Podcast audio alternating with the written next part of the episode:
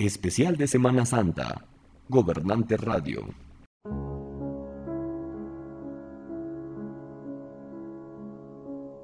La Semana Santa es la conmemoración anual cristiana de la pasión, muerte y resurrección de Jesús de Nazaret, o lo que es igual, conmemorar sus últimos días. Por ello, es un periodo de intensa actividad litúrgica dentro de las diversas confesiones cristianas. Da comienzo el Domingo de Ramos y finaliza el Sábado Santo, aunque su celebración suele iniciarse en varios lugares el viernes anterior, es decir, el viernes de Dolores, y se considera parte de la misma el Domingo de Resurrección. La Semana Santa va precedida por la Cuaresma, que culmina en la Semana de Pasión donde se celebra la Eucaristía en el jueves santo. Se conmemora la crucifixión de Jesús y la resurrección de la vigilia pascual durante la noche del sábado santo y domingo de resurrección. Durante la Semana Santa tienen lugar numerosas muestras de religiosidad popular a lo largo de todo el mundo, destacando las procesiones y las representaciones de la pasión y muerte de Jesucristo.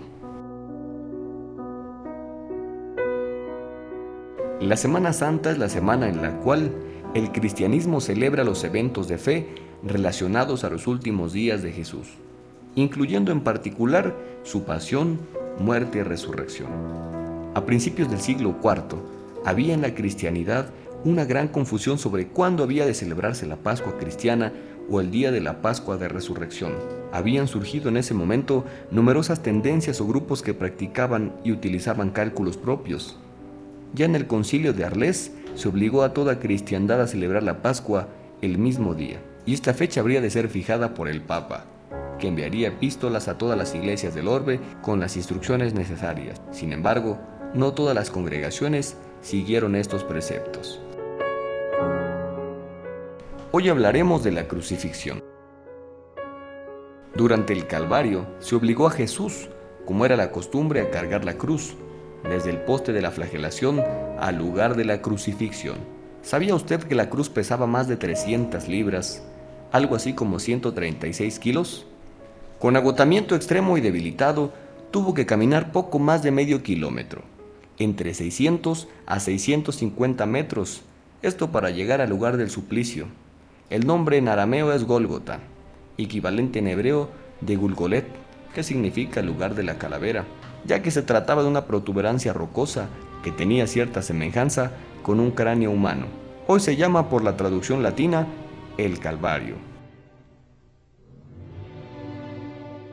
¿Sabía usted que antes de conmemorar el suplicio de la crucifixión era costumbre dar una bebida narcótica a los condenados con el fin de mitigar un poco sus dolores? Este brebaje estaba compuesto por vino, mirra e incienso. Cuando presentaron a Jesús este brebaje, no quiso beberlo.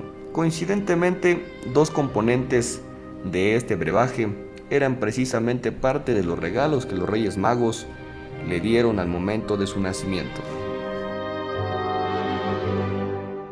¿Sabía usted también que de los clavos penetrados en el cuerpo de Jesús destruían el nervio sensorial motor, comprometía el nervio mediano radial o el nervio cubital?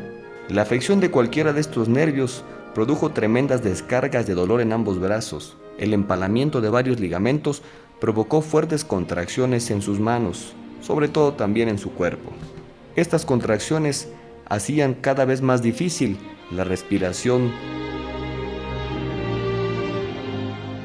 El efecto principal de la crucifixión, aparte del tremendo dolor que presentaba en sus brazos y piernas, era la marcada interferencia con la respiración normal, particularmente en la exhalación.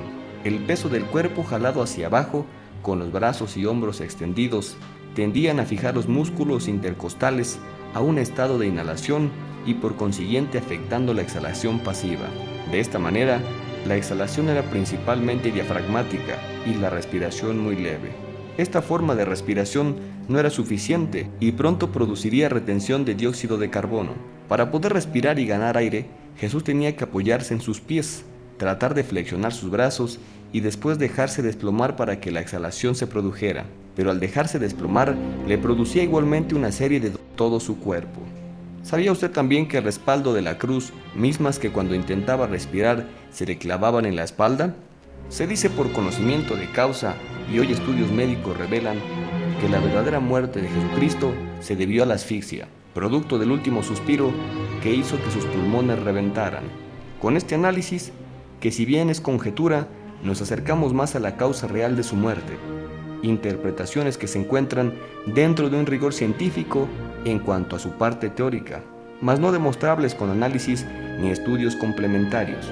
Los cambios sufridos en la humanidad de Jesucristo se han visto a la luz de la medicina, con el fin de encontrar realmente el carácter humano en un hombre que es llamado el Hijo de Dios y que voluntariamente aceptó este suplicio, convencido del efecto redentor y salvador para los que creían en Él y en su Evangelio.